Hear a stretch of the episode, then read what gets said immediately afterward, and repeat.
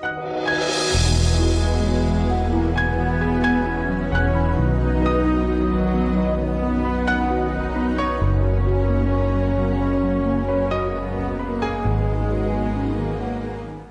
Bună și bine ați venit la o nouă sesiune din seria de, de învățătură despre vindecare divină. Dacă vă mai amintiți, suntem încă în capitolul 6 în care învățăm despre cum să credem cuvântul lui Dumnezeu și am rămas la subcapitolul 10 în care vorbeam despre importanța violenței în duh, violenței în spirit. Și defineam, dacă vă aduceți aminte data trecută, că a fi violent în duh însemna trei lucruri. Unul era să avem o convingere puternică despre cuvântul lui Dumnezeu. Al doilea lucru în care am rămas, vorbeam despre a avea o mânie împotriva situațiilor negative. Și al treilea lucru era de a avea o tenacitate, de a merge până la capăt, până vedem cuvântul lui Dumnezeu împlinindu-se în viețile noastre. Și am rămas la jumătatea punctului 2 în care vorbeam despre a dezvolta o mânie împotriva situațiilor negative, împotriva bolii, împotriva lipsei, împotriva sărăciei, pentru că în momentul în care venim în Hristos Iisus, în momentul în care devenim credincioși, noi devenim fii și fiicele lui Dumnezeu, Dumnezeul nostru prea înalt, stăpânii diavolului și slujitorii oamenilor. Noi iubim pe oameni, îi slujim pe oameni, dar avem ură și mânie împotriva diavolului, împotriva lucrărilor diavolului, împotriva bolilor, împotriva lipsei și împotriva sărăciei. Și a rămas în acest punct 2, vorbeam despre acest uh, punct 2, despre nevoia și importanța de a dezvolta această mânie, această ură pentru rău. Și astăzi continuăm să vorbim despre această mânie împotriva situațiilor negative. Diavolul lucrează cu boala în același fel în care lucrează cu păcatul în viețile noastre. Și cum lucrează el cu păcatul în viețile noastre?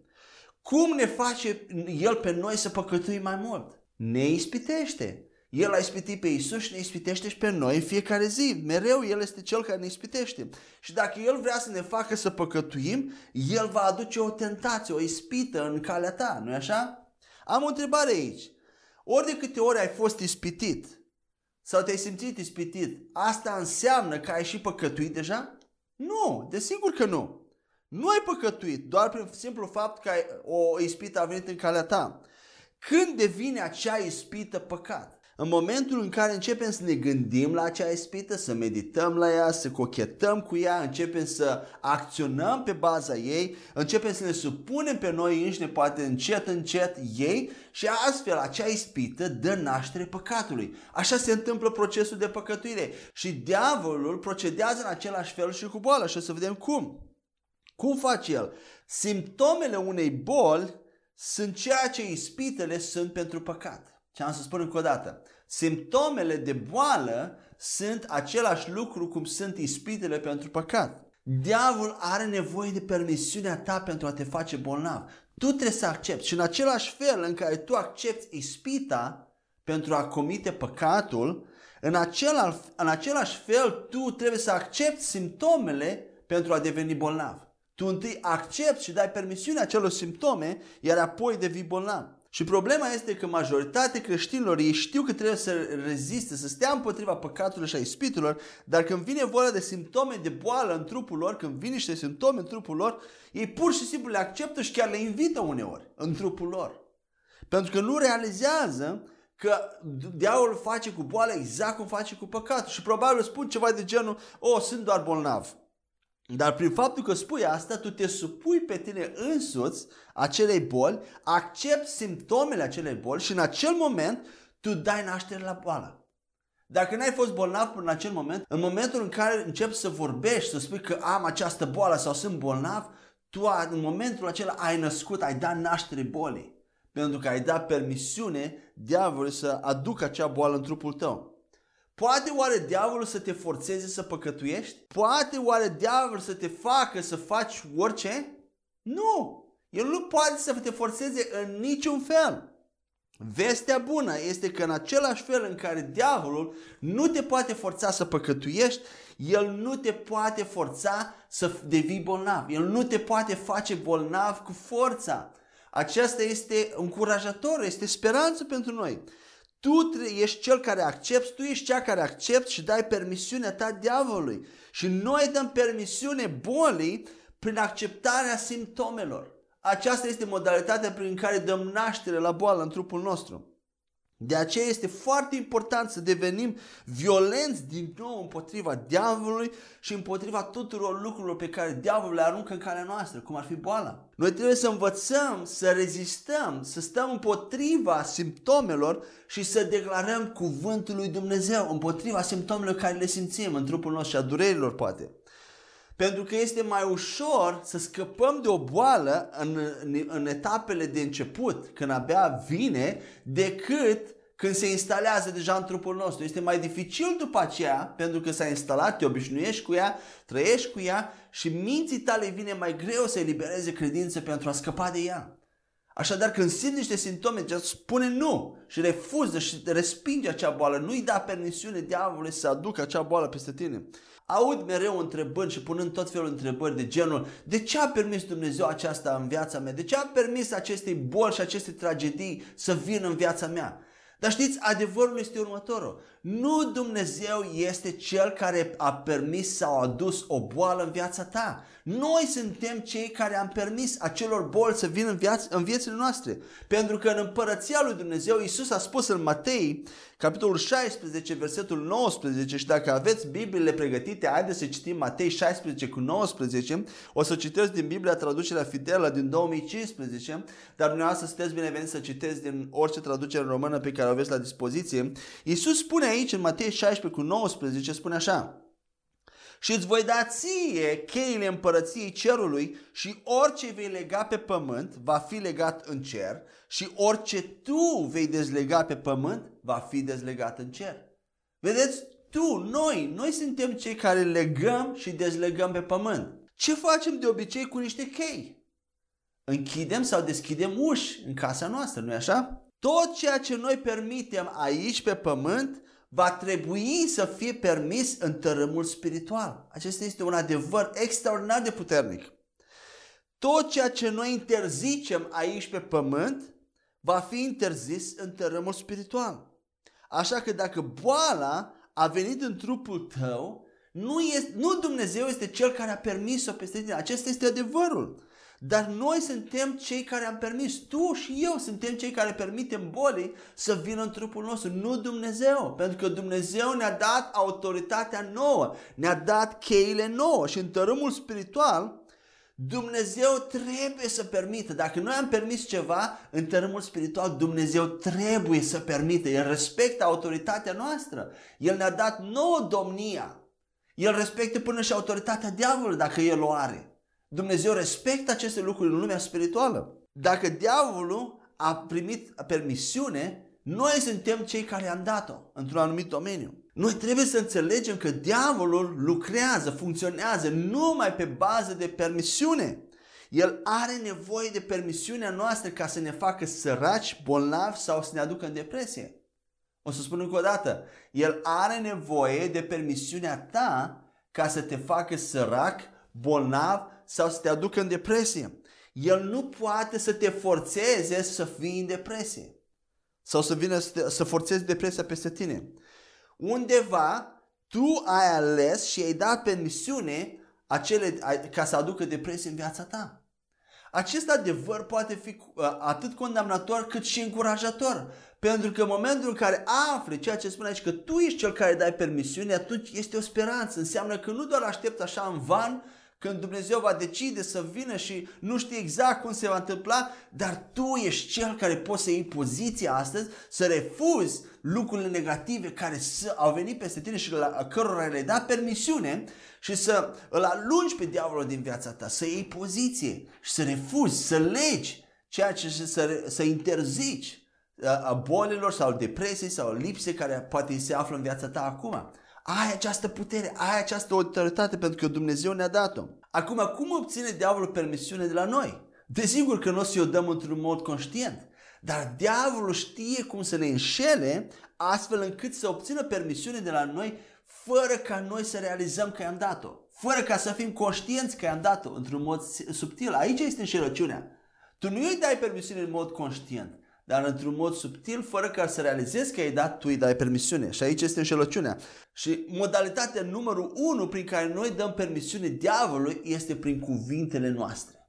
Cuvintele noastre joacă un rol crucial în a lega și a dezlega, în a permite și a interzice. În Marcu 11 cu 23, Biblia spune că tu vei avea ceea ce spui, ceea ce vorbești, ceea ce noi declarăm cu gura, aceea vom avea. Dacă citești Marcu 11 cu 23, exact ceea ce spune acum zice, tu vei avea ceea ce spui cu gura ta. Și acesta este modul în care noi exersăm autoritatea, în care funcționăm în autoritate. Noi dăm permisiune prin cuvintele noastre. Și aud de, așa de multe ori creștini spunând ceva de genul, dacă merg în camera aia și este un virus, în mod sigur am să-l iau.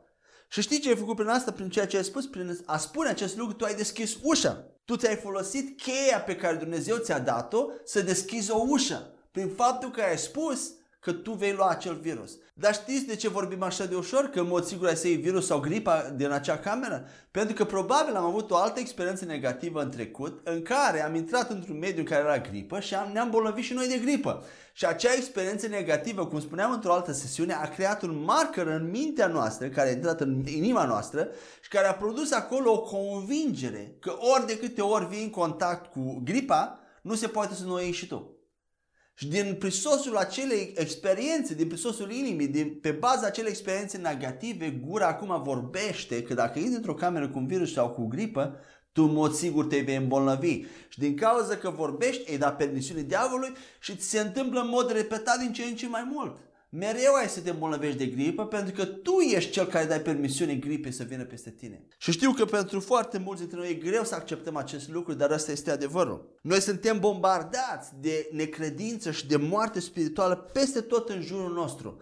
Prin, prin cei care iubim, prin cei dragi ai noștri, prin filme, prin diferite spectacole la televizor, chiar și prin metode de entertainment inocente, cum ar fi jocuri pe calculator sau filme, anumite filme care nu, nu neapărat au scene sau lucruri negative, dar chiar și prin acelea sunt pline de necredință și de moarte spirituală, de gunoi spiritual. Și dacă noi ne expunem pe noi înșine destul de mult timp la acelea, acele lucruri intră în inima noastră și apoi din prisosul inimii, din abundența inimii, gura vorbește și dă permisiune. Dăm permisiune lucrurilor în viața noastră.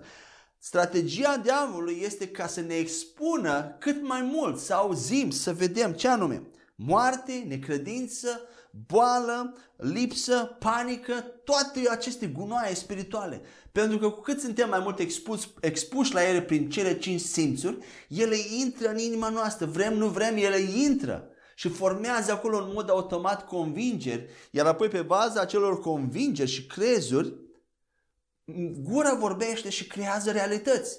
Creează realitatea ta. Și în acest fel, aceste lucruri intră în inima noastră exact cum și cuvântul lui Dumnezeu intră în inima noastră, prin mintea conștientă, prin a auzi, prin a medita, prin a citi. De aceea trebuie în mod intenționat să fim preocupați de a, a, a ne expune cât mai mult la cuvântul lui Dumnezeu, ca acela să intre în inima noastră și din inima de acolo să vorbim cuvântul lui Dumnezeu și a crea realități care le vrem din cuvântul lui Dumnezeu. Acum încă un lucru important despre permisiune. Noi dăm permisiune prin cuvintele pe care le vorbim, dar și cuvintele care altcineva le vorbește asupra noastră pot da permisiunea unui lucru negativ în viața noastră. Și hai să vedem cum. Pentru că autoritatea este exersată fie prin cuvintele mele sau prin cuvintele altcuiva. Haideți să citim de exemplu Isaia, capitolul 54, versetul 17, unde Biblia spune așa. Nicio armă formată împotriva ta nu va prospera. Și fiecare limbă ce se va ridica împotriva ta în judecată o vei condamna. Aceasta este moștenirea servitorilor Domnului și dreptatea lor este de la mine, spune Domnul. Acest verset spune că atunci când un cuvânt este ridicat împotriva ta la judecată, în judecată, în analiză, tu trebuie să o condamni. Pentru că dacă nu condamni acel cuvânt, el devine o armă formată împotriva ta. De exemplu, te duci la doctor și doctorul te verifică, așa cum știm, te, îți pune întrebări despre istoric, despre istoria ta, despre părinții tăi, despre ce boli au avut părinții tăi sau frații tăi. De multe ori, doctorii ne spun dacă bunicul tău sau tatăl sau mama ta sau fratele sau sora ta a avut cancer, atunci și tu ai o, o șansă de 85% să ai acel cancer. Nu așa? De multe ori doctorii fac astfel de afirmații cu privire la noi. Depinde cât de negativist sau optimist este acel doctor. Și în acel moment, ce face acel doctor? El vorbește un cuvânt de judecată împotriva ta. Ce fac de obicei creștinii sau oamenii când aud astfel de afirmații de la doctor? Ei le ascultă și nu spun nimic cu privire la acel lucru, la acele afirmații. Tac. Și în acel moment, acea afirmație devine o armă formată împotriva ta și a mea, împotriva noastră. Iar noi avem responsabilitatea să anulăm acel cuvânt. Amin? Tu poți spune într-un mod frumos, doctor, nu trebuie să-l ofensezi. Doctore, mulțumesc frumos, dar nu mulțumesc. Eu știu că îți faci slujba și apreciez foarte mult că ai grijă și ai expertiză și ceea ce ai spus poate fi adevărat din punctul nostru de vedere, dar eu trăiesc sub o altă lege. Dumnezeul meu trăiește în mine, eu sunt un fiu sau o fică al lui Dumnezeu și El mă ține în sănătate. Și ai ocazie să mărturisești și doctorului despre Isus, despre Evanghelie. Tu trebuie să spui ceva. S-ar, putea să-ți spui ție, eu n-am să spun nimic, că nu vreau să ofensez pe nimeni, dar în interiorul meu n-am să n-accept ce spune doctorul. Fals! Dacă tu nu spui nimica, prin implicit tu accepti. Prin a nu spune nimic, prin a fi tăcut, tu accepti ceea ce doctorul spune. De ce? Dacă vă amintiți în grădina Eden, când Eva a fost ispitită, Adam era chiar lângă ea și nu a spus nimic, nu a făcut nimic. Și prin a nu spune nimic, el a dat autoritate diavolului. A dat autoritatea sa diavolului. Și în Luca 4 cu 6, când diavolul vine și îl ispitește pe Isus și îi spune că îi va da toată domnia, toată domnia și toată gloria, toată puterea, pentru că a fost înmânată lui, de cine a fost dată diavolului toată puterea, toată gloria lumii? De Adam în grădina Eden. Prin a nu spune nimic, prin a nu face nimic. Dacă nu spune nimic, acceptăm tacit și implicit ceea ce doctorul ne spune, toate lucrurile care, negative care sunt spuse împotriva noastră, ele devin o armă împotriva noastră. De aceea trebuie să, să ne ridicăm și să spunem ceva cu cuvintele noastre ca să anulăm acea armă și puterea acelei arme. Pentru că, cum spuneam și în alte sesiuni, nu există teren neutru în împărăția lui Dumnezeu. Nu există teren de mijloc. Nu există. Ești fie învingător, fie înfrânt. Nu există uh, teren neutru. Noi trebuie să învățăm să ne ridicăm înăuntru nostru, să stăm în picioare înăuntru și să vorbim, să spunem nu. Pentru că dacă rămâi pasiv și tăcut, atunci ai să dai permisiune diavolului. Prin ignoranță, prin a fi pasiv, prin a tăcea, tu dai permisiune diavolului. De asta spuneam înainte că diavolul primește permisiunea noastră fără ca să ne dăm seama. Pentru că este și o ofensivă din partea noastră. Atunci când suntem pasivi, automat îi dăm permisiune diavolului în viața noastră. Și Efeseni, capitolul 4, versetele 26 la 27 spune așa. Mâniați-vă și nu păcătuiți, să nu apună soarele peste furia voastră, nici nu dați loc diavolului. Apostolul Pavel citează aici pasajul din Psalmul 4 cu 4 în care contextul este despre mânie împotriva nedreptății, împotriva minciunilor și împotriva mândriei. Există așa numita mânie sfântă. O mânie care este sfântă, nu neapărat negativă, care este îndreptată spre rău, spre ceea ce diavol face. Și îl vedem pe Isus cum a, a fost plin de mânie când i-a dat afară pe schimbătorii de bani din templu, i-a, dat, i-a alungat cu bice. Și Biblia spune că el n-a păcătuit, a, pentru că a avut mânie împotriva răutății, împotriva răului. Și acel, acea mânie n-a fost păcat. Și mai vedem în Marcu, capitolul 3, versetele 4 la 5, Biblia spune așa. Și le-a spus, este legiuit a face bine în sabate sau a face rău? Iisus vorbește aici. A salva viața sau a ucide? Dar ei tăceau și uitându-se în jur la ei cu mânie, Iisus avea mânie, uitându-se în jur la ei cu mânie, fiind mâhnit din cauza împietririi inimii lor, i-a spus omului, întindeți mâna și el a întins-o. Și mâna lui a fost refăcută complet ca cealaltă. Amin. Așadar, vedem aici mânie îndreptată asupra răului. Și în Matei 17, în pasajul, în situația în care acel băiat demonizat, ucenicii nu l-au putut vindeca, Iisus la fel, plin de mânie a spus, până când voi fi cu voi și până când vă voi îndura? S-a umplut de mânia aceea sfântă. Mânia devine păcat atunci când este îndreptată asupra oamenilor. Dar dacă este îndreptată asupra diavolului, mânia nu este păcat. Și noi nu trebuie să pierdem acest tip de mânie împotriva lucrărilor diavolului. Și acolo unde Efesien spune, mâniați-vă și nu păcătuiți și nu lăsați ca soarele să amână peste furia voastră, imediat spune, nu dați loc diavolului. Spune să nu dăm niciun loc și nicio oportunitate diavolului, pentru că în momentul în care încetăm să mai fim plini de mânie împotriva lui, împotriva bolii, împotriva lipsei, noi îi dăm loc și oportunitate ca el să se manifeste în viețile noastre, ca să pună ce vrea el pe, în viețile noastre, să aducă ce vrea el în viețile noastre. Și noi nu trebuie să-i dăm loc deloc. Cum? Prin cuvintele noastre. Trebuie să fim reactivi, să răspundem la cuvinte negative care sunt spuse asupra noastră, să luăm poziție.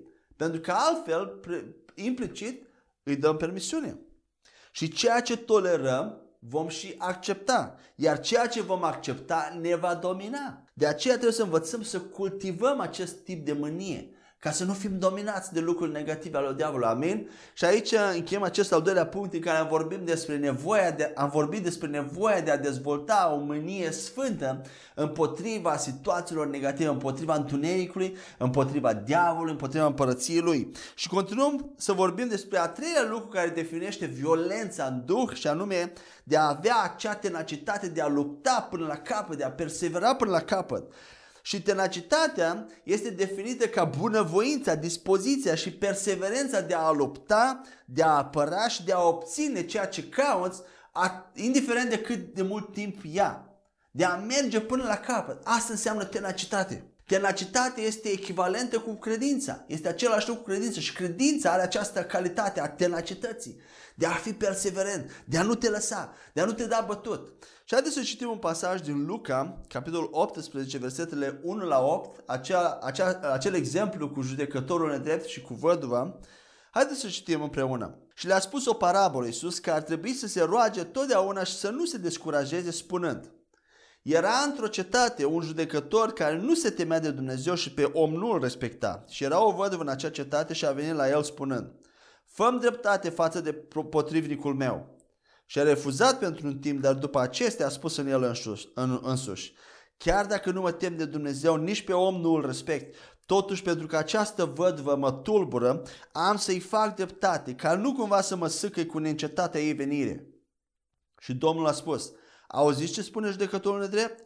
Și nu va face Dumnezeu dreptate aleșilor lui care strigă zi și noapte către el, deși rabdă îndelung în ce îi privește? Vă spun că le va face repede dreptate. Cu toate acestea, când va veni Fiul omului, va găsi el credință pe pământ? Amin.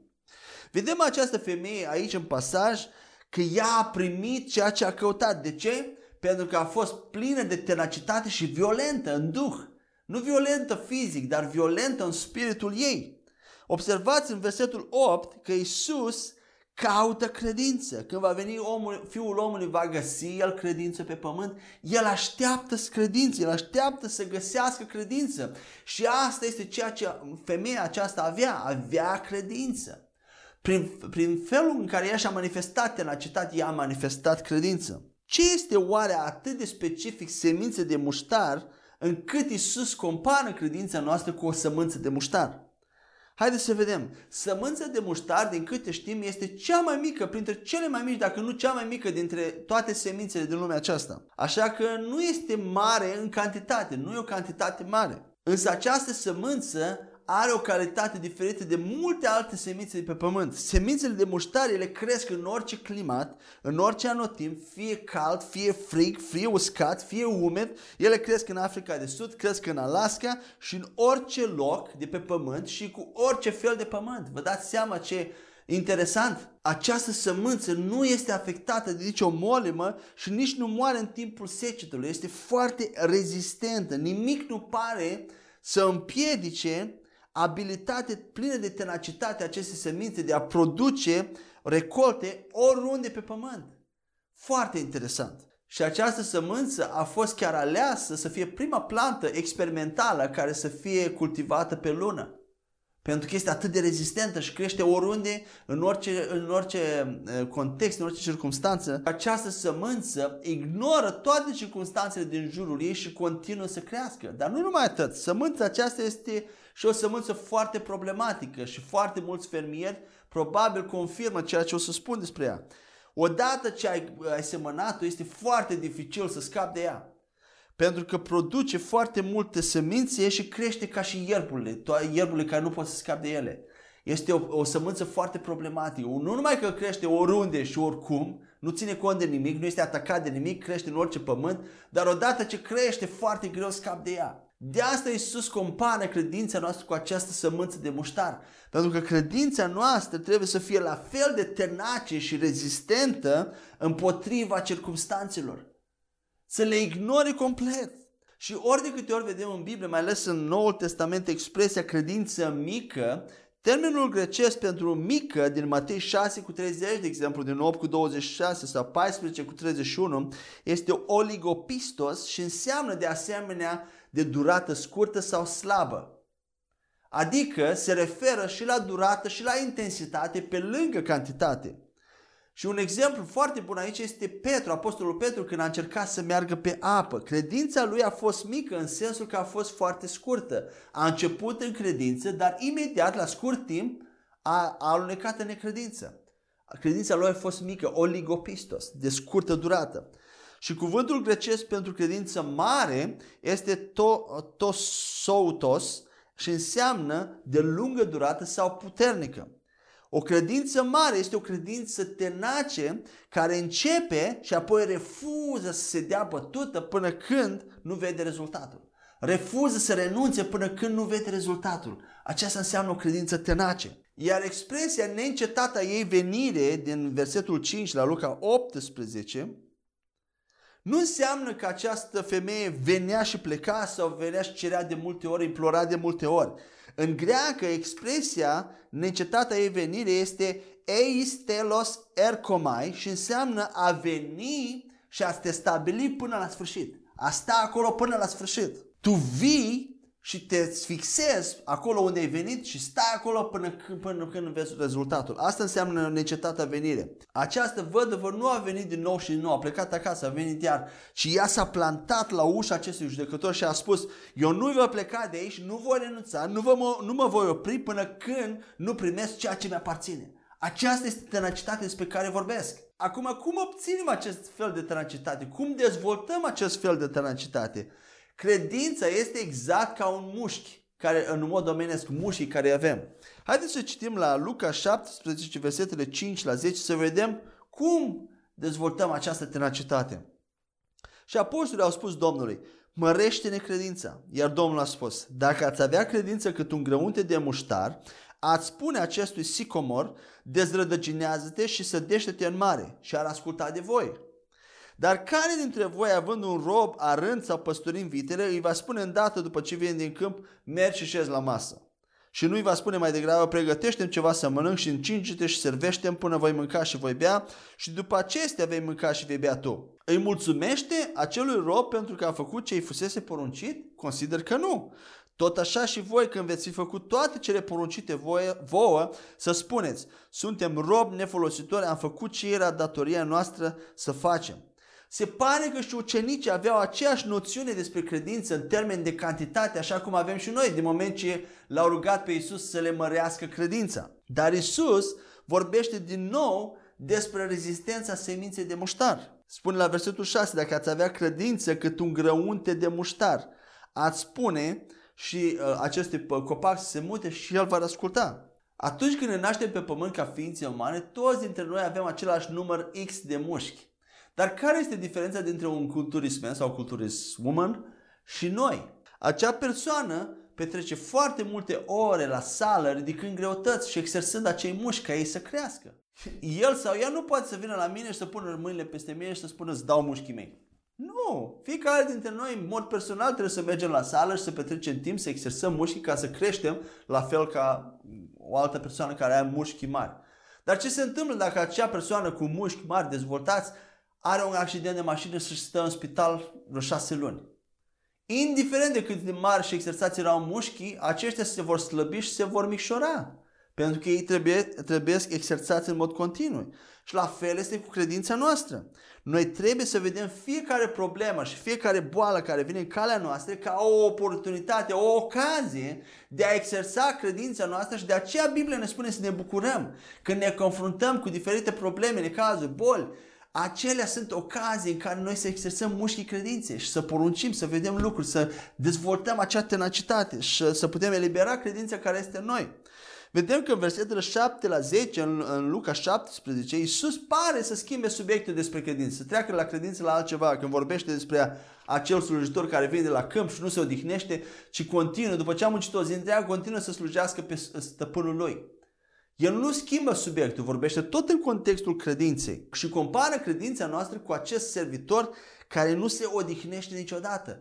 După ce a, a tras la plug și a semănat și a avut grijă de oi, apoi vine acasă și slujește pe stăpân cu mâncare.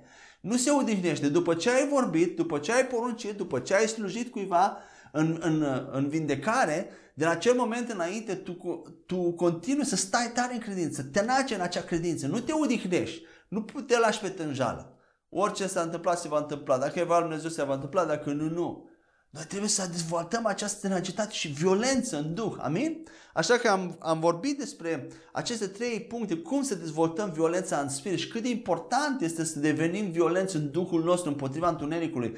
Să avem o, o convingere puternică, să avem o mânie sfântă împotriva situațiilor negative și să dezvoltăm această tenacitate care merge până la capăt.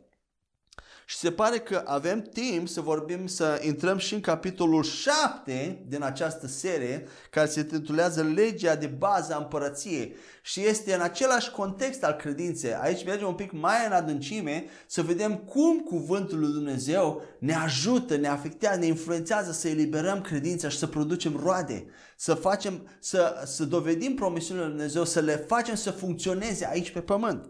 Și textul de bază, de unde vom discuta pentru o vreme acest capitol 7, câteva sesiuni, este de la Marcu, capitolul 4, versetele 1 la 20. Dacă aveți Biblie legată, haideți să citim împreună. Și a început din nou să învețe lângă mare și s-a adunat la el o mare mulțime, astfel că el s-a urcat într-o corabie și ședea pe mare. Și toată mulțimea era lângă mare pe uscat și învăța multe lucruri în parabole și le-a spus în doctrina lui. Dați ascultare, iată, a ieșit un semănător să semene.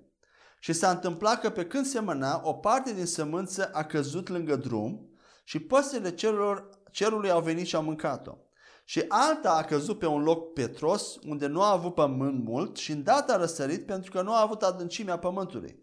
Dar când a răsărit soarele, a fost pârlită și pentru că nu a avut rădăcină s-a uscat. Și alta a căzut printre spini și spinii au crescut și au înăbușit-o și nu a dat rod. Și alta a căzut pe pământ bun și a dat rod, crescând și mulțindu-se. Și a adus una 30 și una 60 și una 100. Și le-a spus, cel ce are urechi de auzit să audă. Și când a fost singur, cei ce erau în jurul lui cu cei 12 l-au întrebat despre parabola și le-a spus, Vouă vă este dat să cunoașteți misterul împărăției lui Dumnezeu, dar pentru cei de afară toate acestea sunt făcute în parabole ca văzând ei să vadă și să nu priceapă, și auzind să audă și să nu înțeleagă, ca nu cumva să se întoarcă și păcatele lor să le fie iertate. Și le-a spus, nu pricepeți această parabolă? Cum veți cunoaște toate parabolele atunci? Semănătorul seamănă cuvântul. Și aceștia sunt cei de lângă drum, unde cuvântul este semănat, dar după ce au auzit, vine îndată Satan și ia cuvântul ce fusese semănat în inimile lor. Și la fel, aceștia sunt cei semănați pe locul Petros, care după ce au auzit cuvântul, îl primesc îndată cu veselie, și nu, dar nu au rădăcină în ei înșiși și țin doar un timp. După aceea, când se ridică necaz sau persecuție din cauza cuvântului, îndată se poticnesc. Și aceștia sunt cei semănați printre spini, care aud cuvântul, dar îngrijorările acestei lumi și înșelătoria bogățiilor și poftele altor lucruri, intrând, înnăbușă cuvântul și cuvântul devine neroditor. Iar aceștia sunt cei semănați pe pământ bun, care aud cuvântul și primesc și aduc rod, unul 30, unul 60 și unul 100. Amin. În mod tradițional, această parabolă, această pildă a fost interpretată ca referindu-se în principal la în, uh, oameni care nu-L cunosc pe Dumnezeu, care aud Evanghelia. Și în, acest, în această interpretare semănătorul este Dumnezeu sau alți credincioși.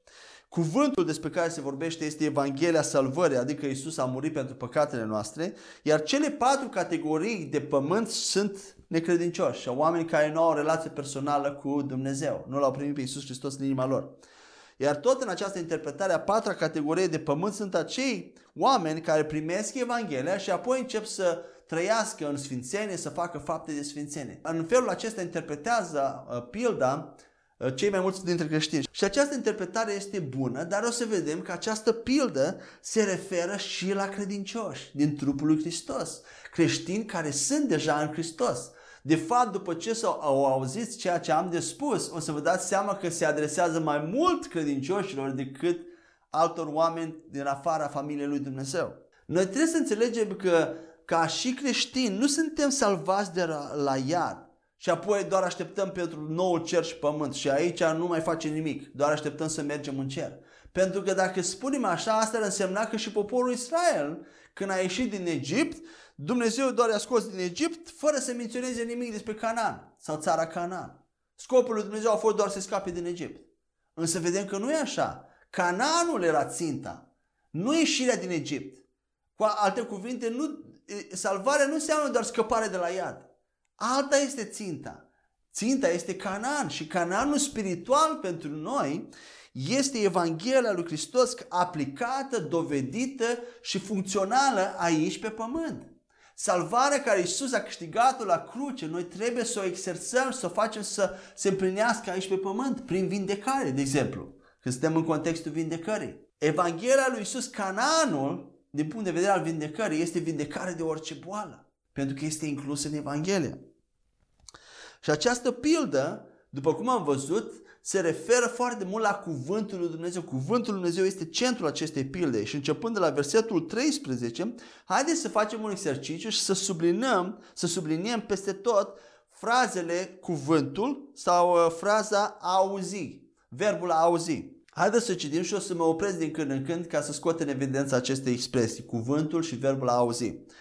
Versetul 13. Și le-a spus, nu pricepeți această parabolă?